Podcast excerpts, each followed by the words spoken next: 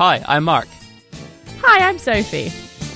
and this is You Know What I Like, where we sit down each month and play about something that we are unhealthily obsessed with.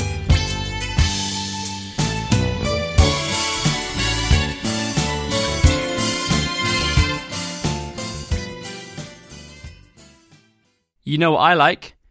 Richard III.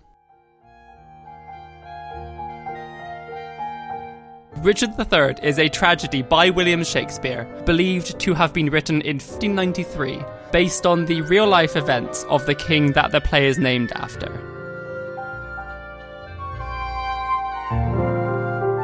King Richard III rose to power towards the end of the Wars of the Roses, a 30 year old period of civil war in England, and has become one of the most famously hated kings in English history.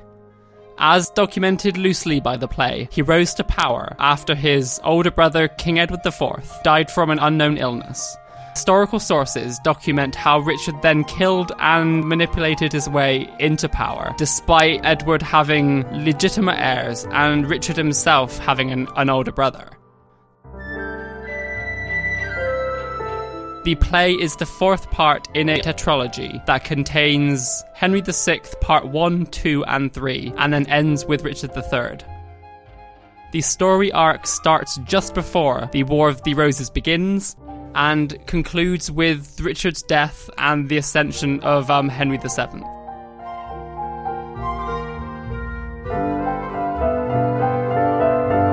The other important characters in the story include his brother George, the Duke of Clarence, his wife Lady Anne, his mother, the Duchess of York, and the recently widowed Queen Margaret, the wife of Henry VI.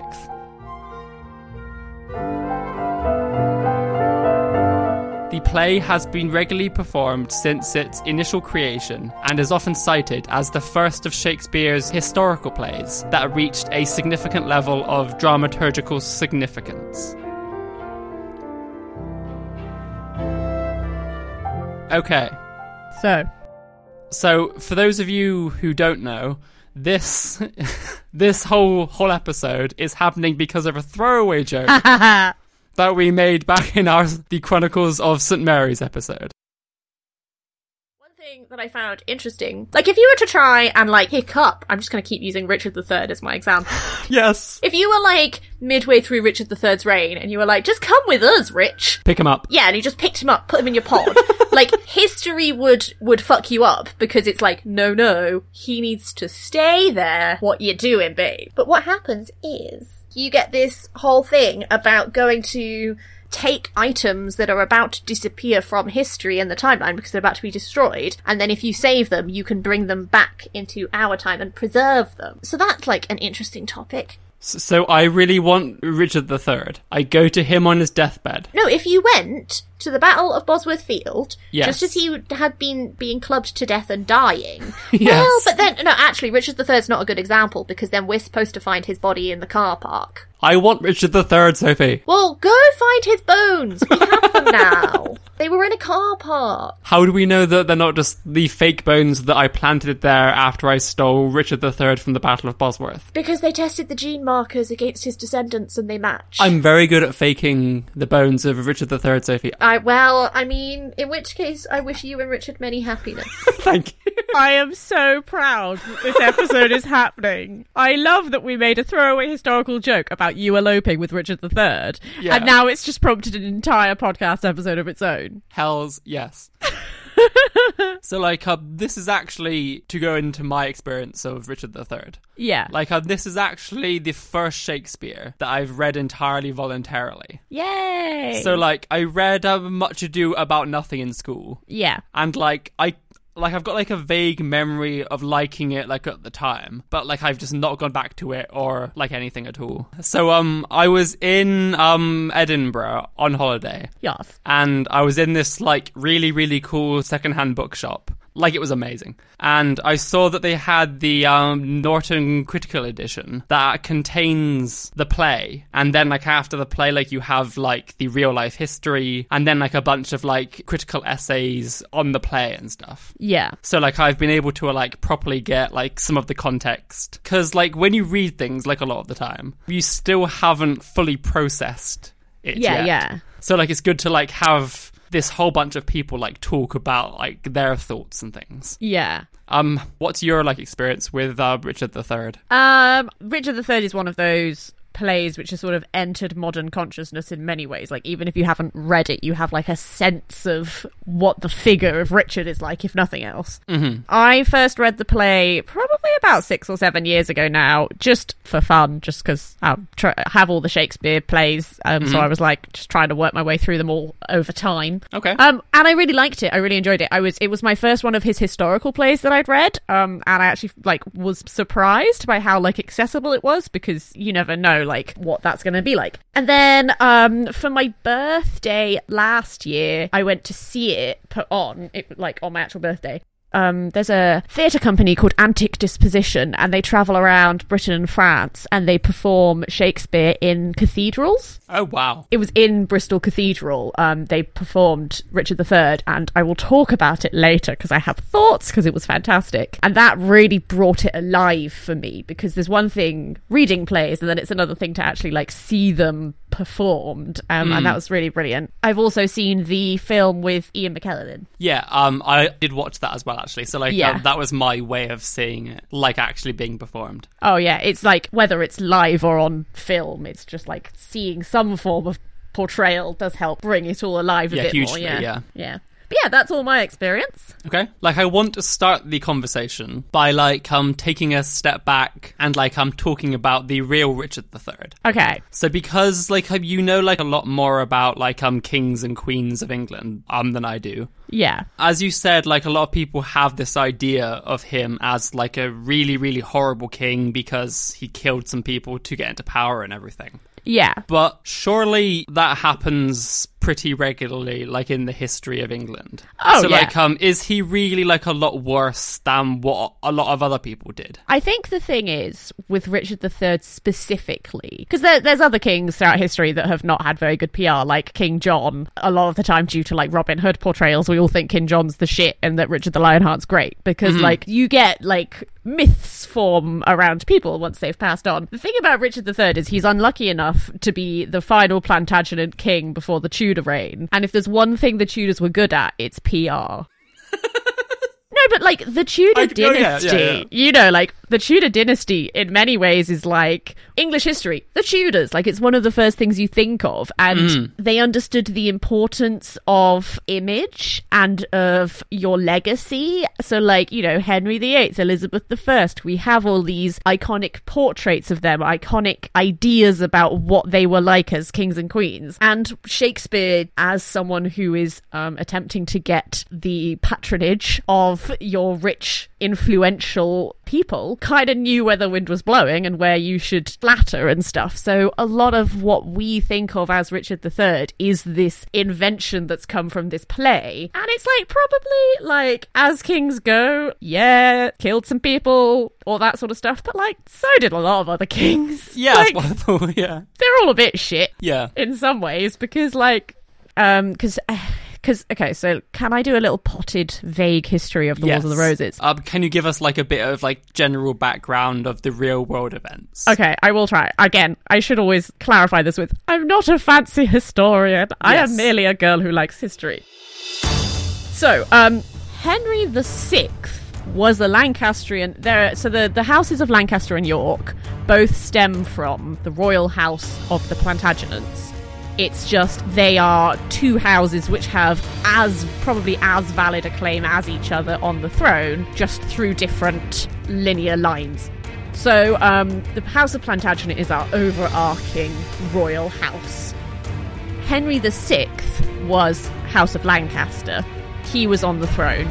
But Henry VI um, essentially suffered a mental breakdown at one point. And as a result of this, it became like this power void opened up in many ways, which then sort of this squabbling between the House of York and the House of Lancaster, it opened up a way in which that could become more of an issue. If there'd been a strong king on the throne, you know, to like put people in their place, it might have been different. So then Henry VI got overthrown and Edward IV got put on the throne, and then uh, Edward IV, who is king when Richard III play takes place, took the throne for real because Henry VI was killed. That tends to end a reign. Yeah, yeah, death. But um, so then the events of Richard III take place, and obviously, as we all know, what happens there with the death of Richard III, that's the end of the Plantagenet line. The House of Plantagenet had pretty much ruled since about Henry II, which is early 1100s. So that's like a, a good solid chunk of our kings and queens were Plantagenets. One thing that you touched on earlier, like when you said that the reason why um, Richard III has become this um, hated figure, like it's because of the portrait, like painted by him, and partly by by this play, and it's um highlighted in the um Ian McKellen film right at the very end of that film when Richard kills himself to stop himself being killed by um Henry VII in the like big final fight. And then um Henry VII um like um gives this like look to camera and like a really um dark smirk so, like a lot of people say, the the way that he is portrayed at the end of the play it implies that he is not going to be any better than Richard III is. That like it's just like one tyrant being um replaced with another. So what are your thoughts on that as like an idea of kings and successions? I think that's a really interesting idea. I think one thing that obviously Shakespeare is renowned for is for being able to draw out multiple readings from him, his mm-hmm. work. Mm. So um, I feel like it's definitely a very Shakespearean thing to be like, appease your patron with a, a thing that seems to be praising their house of Tudor or whatever, and then actually like throw in a little ambiguity at the end. You know, that's, mm. that's quite, I mean, from all of my Shakespeare experience, I would say that that's probably quite typical. okay.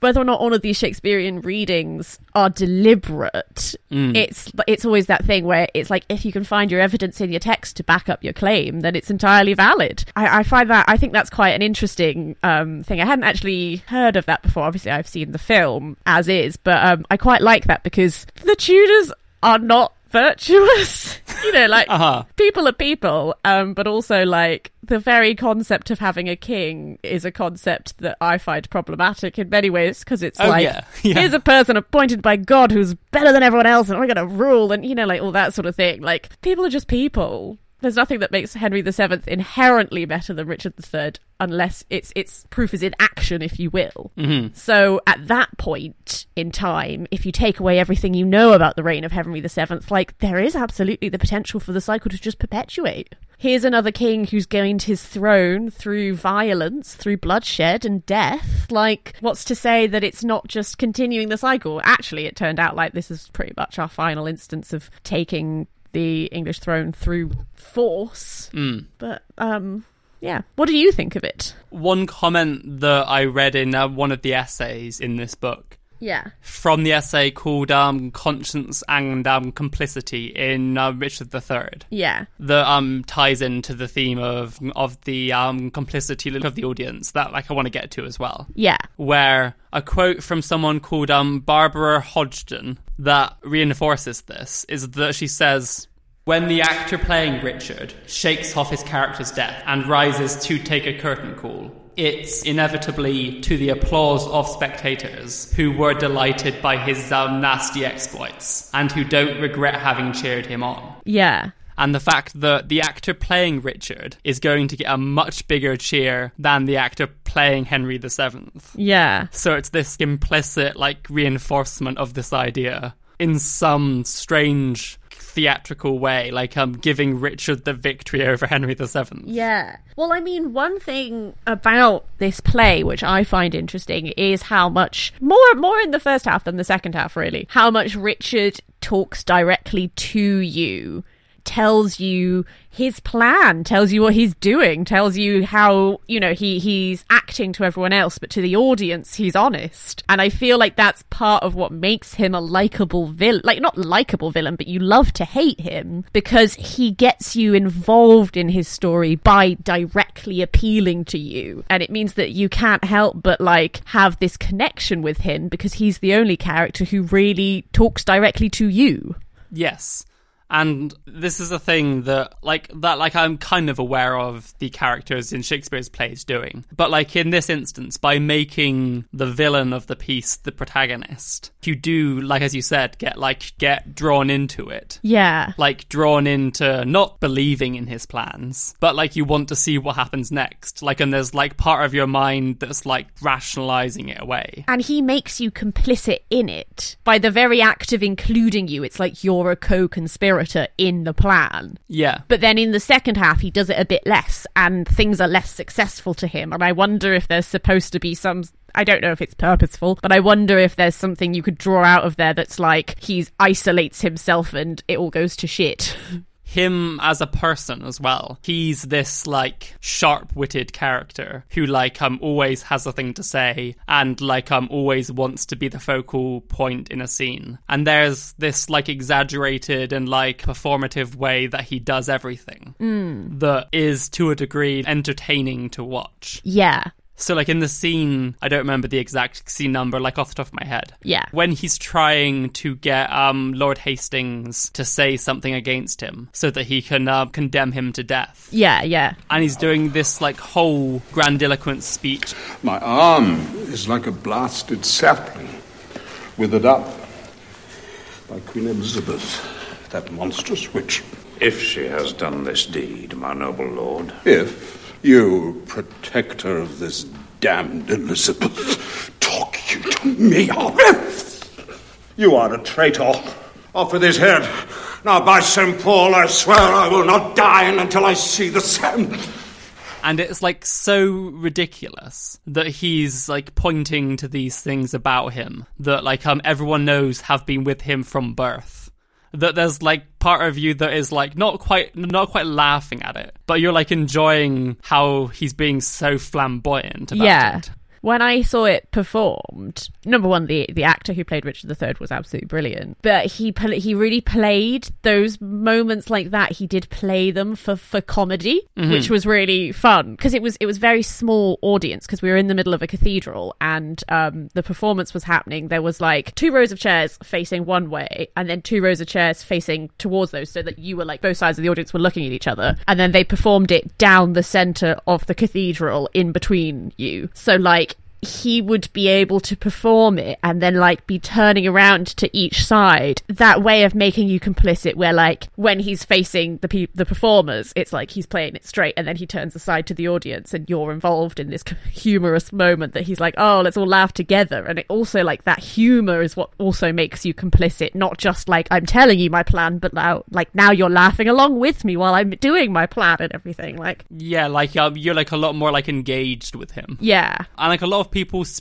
um point to um Act Five, Scene Three when Richard is um visited by the ghosts. Yeah. and he gets this like moment of conscience. yeah as like the like emotional core of the play yeah because for me like a lot of this play um is about that complicity with richard mm. the for me it's the like emotional core of the play is um act 4 scene 4 uh, which is when the um duchess of york and the two queens s- speak to each other. Hmm. And they have this like long lamentation about how because like at this point like a lot of their like husbands and like sons have been killed. And like they've just gone through so much that when you're just with Richard and he's like bringing you along on his like not fun games but there's that like touch to it. Yeah. That like it's only when you get to actually see the reactions of the people that his actions are affecting that you realize like oh wait like um, this is actually not funny. Yeah, it reminds you of the human cost. yeah. Yeah. and like you don't get that for like so much of the play. So like i love that scene for that reason. Mm like um and like from what i've read of the various like um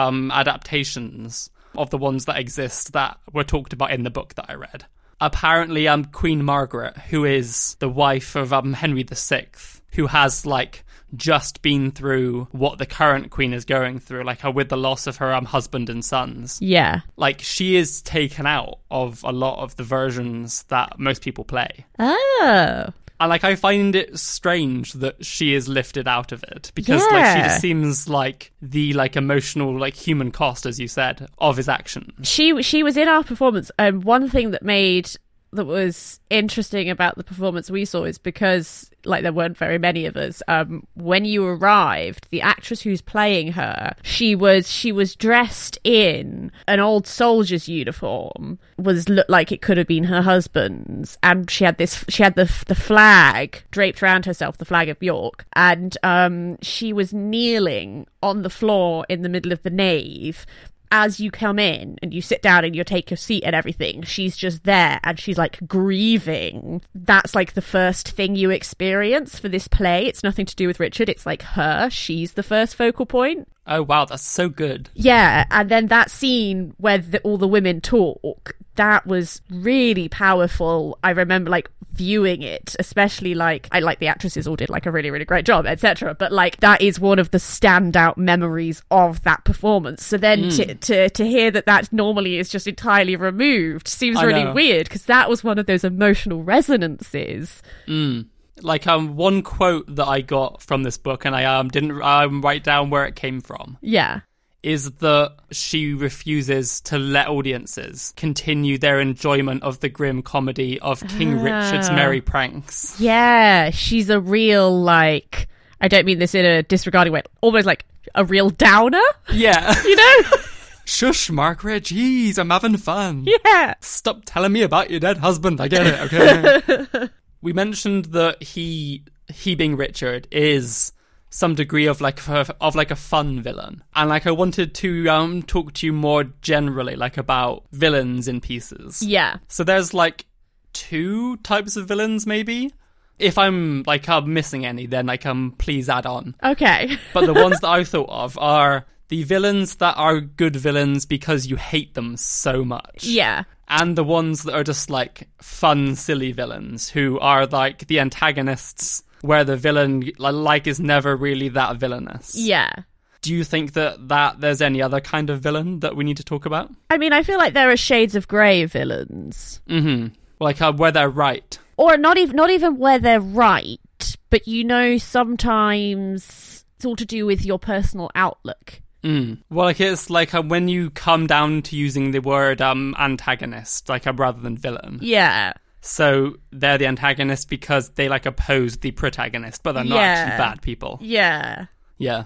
Do you have any like examples of so for the first category, like um good villains who you just hate?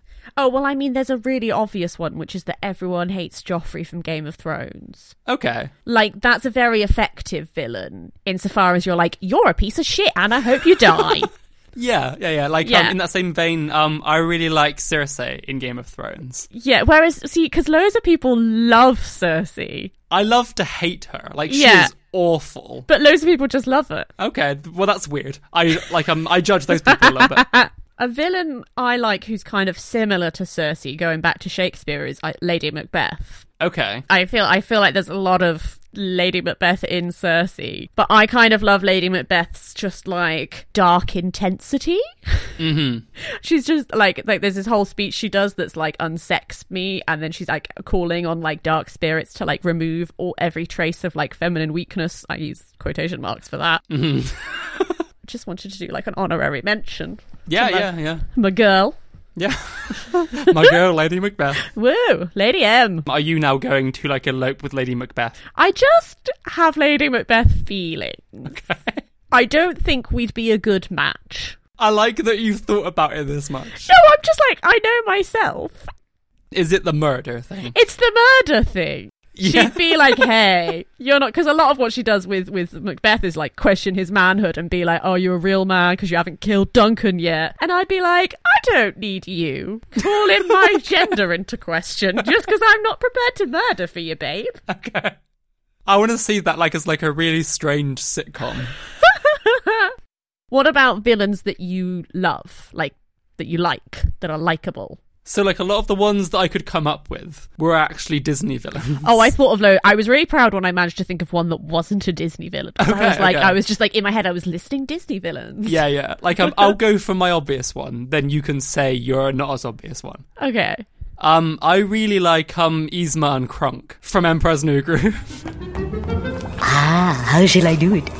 Oh, I know. I'll turn him into a flea. And then I'll put that flea in a box, and then I'll put that box inside of another box, and then I'll nail that box to myself. And when it arrives, I'll smash it with a hammer. Yzma was my first Disney one I thought of, yeah. Because they're just so incompetent Yeah. and so bad at their jobs, but they won't admit it and they won't like separate and go different ways. yeah. That they're just like so committed to their shtick. Kronk is actually lovely. True. Like that's what like Yzma's like the cackly cackly evil one. Kronk is genuinely like a cool guy. like, um, but she's bad enough at it that like you never really feel threatened by her. Like, Yeah. like you just like you just like enjoy her presence. Yeah. I also really enjoy Ursula as a Disney villain. Okay, why? Because A, she's just fantastic and has a great song. Those poor unfortunate souls, so sad, so true. She's just sort of like trying to like make things the best for herself that she can. And I kind of respect that. Because you like this is the comforting reality with Disney villains where you always know that they're never really gonna win. So I can just enjoy Ursula as just what she is. And I'm like, what was your aim, really? Like um up until the point where she turns into the other lady to try to get in the way of Ariel. Like she's just doing business. Yeah. Like um, you can like disagree with her terms. Yeah, but she's just a businesswoman making Yeah. it in this hard, hard world. I don't know. I just, Yeah. I'm just not convinced that King Triton isn't a little bit of a dick. Okay. Uh, what's your villain who you came up with who is not like an obvious Disney villain? Long John Silver Okay. From Treasure Island? from Robert Louis Stevenson's Treasure Island. Yes. Okay. Um, he's great because he is entirely out for himself and he is upfront about it. He just wants to get his gold and go home. He's so likable. He's a really charismatic villain. Like even like Jim really likes Long John Silver. Like he he has a way of being very charismatic and gets you on his side and everything. But at the same time, if you get in his way, he will leave you for dead. I don't know. I just he's a really fun villain in the mm-hmm. book because you kind of like him. Um, like I feel like villains that people can say that they actually like um actively like, or ones that they are more forgiving of, are the ones that tend to be more more honest about like their villainy. Yeah, like he's villainous, but he's got a twinkle in his eye. Well, like um, because like I'm thinking of like um Emma Frost from the X Men. Yeah. So for years and years and years, like she was like genuinely like a villain. Like she gives a pony a heart attack to teach her student a lesson. Okay. But like she is just like she doesn't try to pretend like she's doing anything else. Yeah. So when she joins the X-Men, she doesn't like try to act as though she was righteous that entire time. Um which is a problem that like a lot of people have with like Xavier. Like um he rationalizes everything. But she's like no, like um I did terrible things. Yeah. So like then you get to be able to like move past that. Like as much as you can do. kind of a bit like Spike from Buffy in many ways because like obviously when you first meet Spike he is a nemesis and then as the show goes on he becomes part of the group and there is that adjustment period where you have to make it go from we're trying to stake you to you're our friend Yeah. which involves a lot of like I was a monster blah blah blah you know like you can't ignore these things I feel like that is a good way to write a fun villain then. Yeah.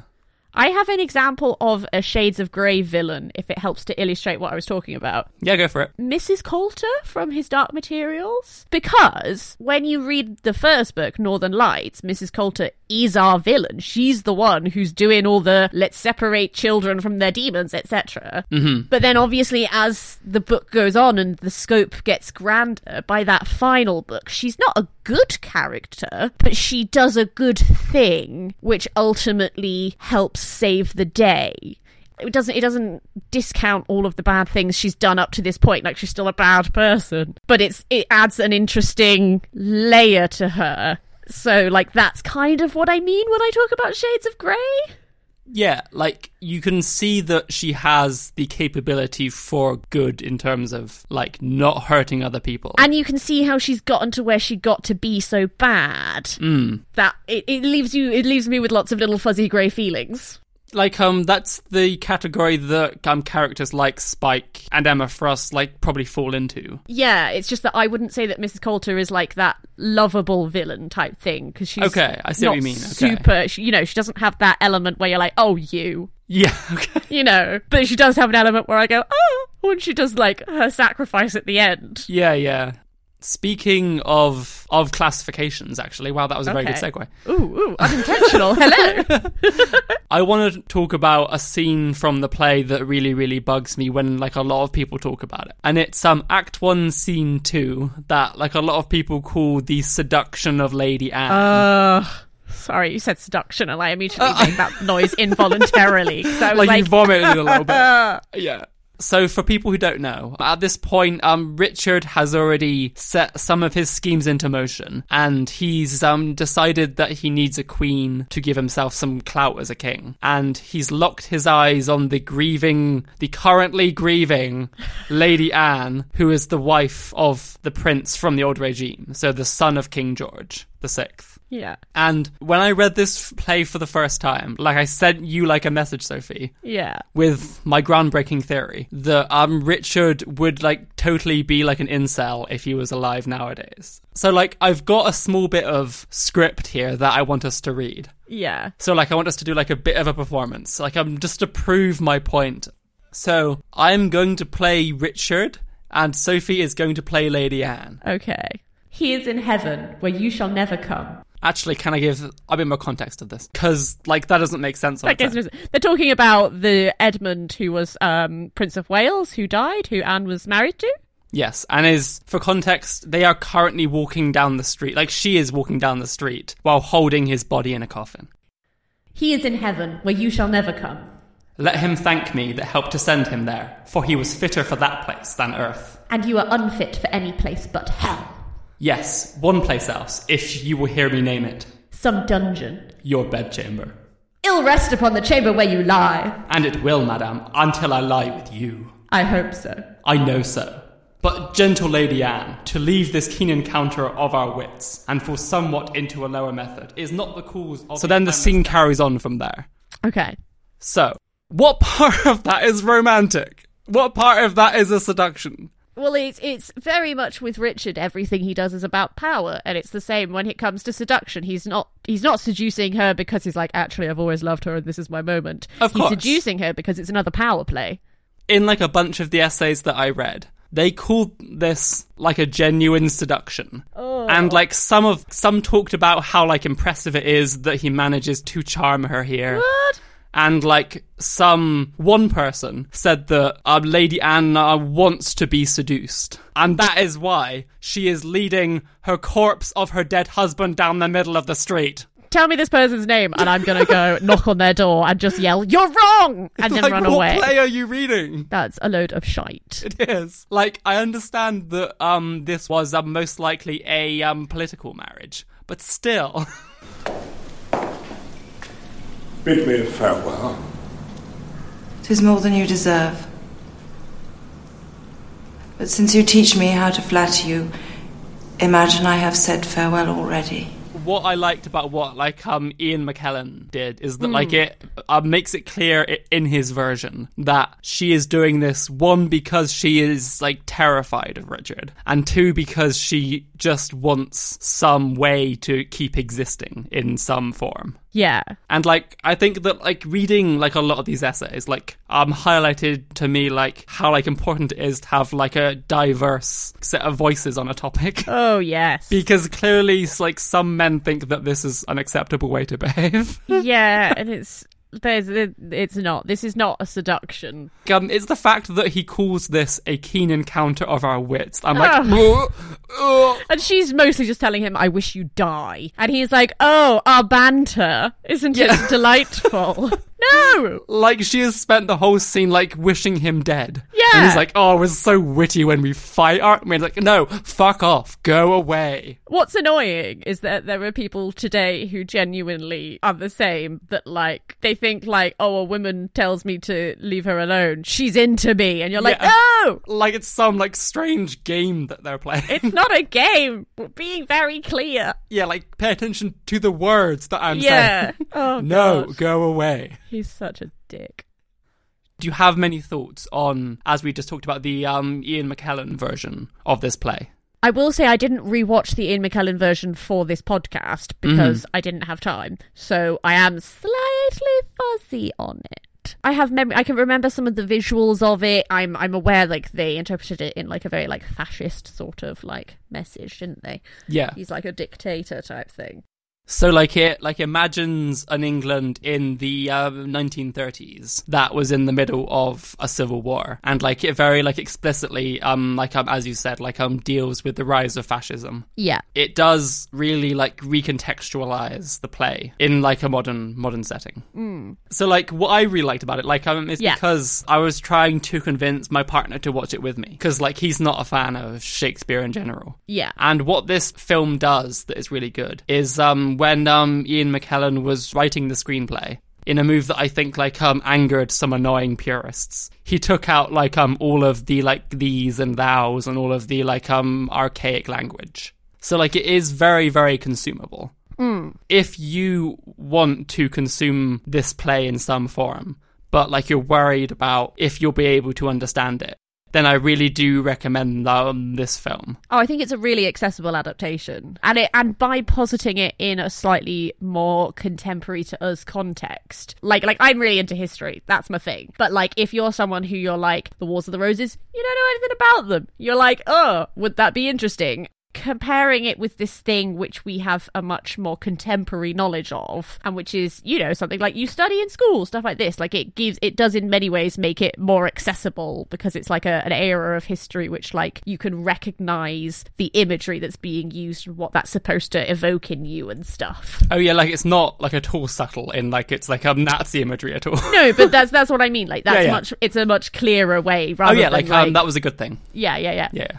Like it has a really good cast as well. Like it has um Ian McKellen in, it has um Annette Bening, has Maggie Smith, has um Robert Downey Jr. Mm. Like it has like an amazing cast. Yeah, it's really, really good. Can I share a final anecdote from the performance I saw? Um, it's just that during the interval, Mr. S went to the toilet, and the actor who was playing Richard III was just coming out of the cubicle, and he was still completely in character. And then he like he like had like a conversation with him while he was still in the Richard III character, where he was just like, all right, Like all right." as Richard III or was yeah. Wow. And it was, just, it was just, he came back from the loo and he was like, "I've just had the weirdest experience." it was great. What do you say to Richard III? It was just like, "All right." Like I hope you die soon. yeah, he was like, "That was really, really weird." Yeah. I want to end the podcast with a quote, again, as I've done so many times, from the book that I read.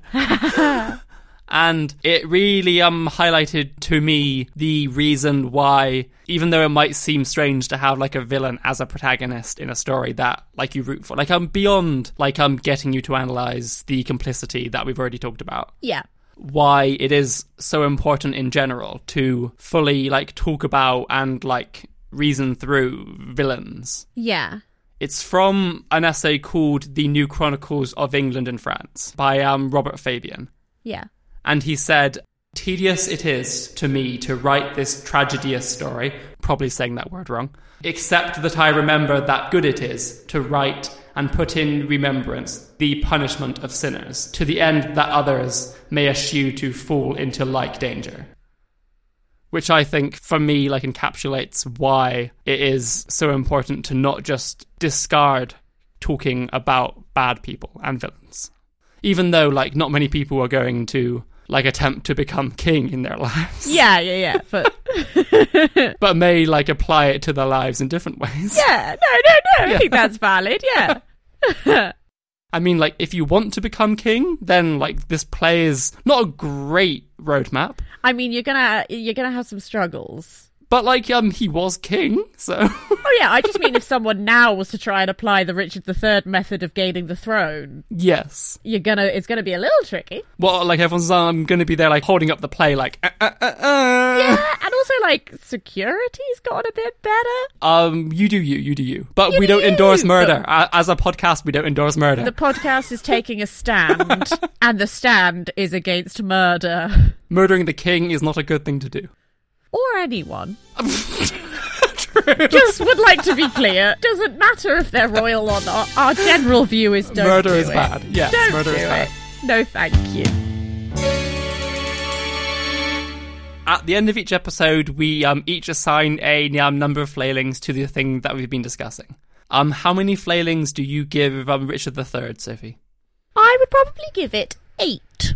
Because, although I would not say I am currently in the throes of a Richard III obsession, when you were like, I'm gonna pick Richard III, I was so thrilled that you'd A, wanted to even do it in the first place. And then it reminded me of how much I enjoyed seeing it performed and all stuff like this. And I just feel like it's really good. So I'm going for an eight. Okay. I think I would say the same, actually.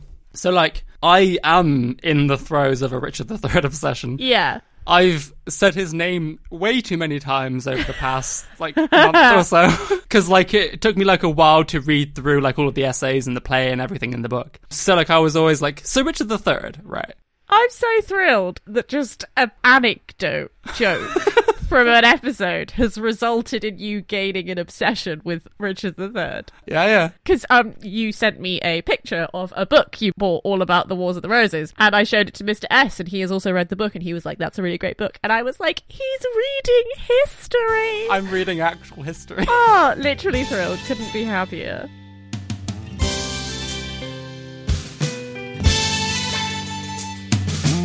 And that's the end of this episode of You Know What I Like. Please leave a rating and a review. It helps some other people to find the show, and we'd love to be able to flail at more people. We hope that you've enjoyed listening to us ramble, and please follow the podcast on Twitter at YKWIL Podcast or drop us an email at YKWILPodcast at gmail.com. Come back next month where we get overly excited about pirates. See you then.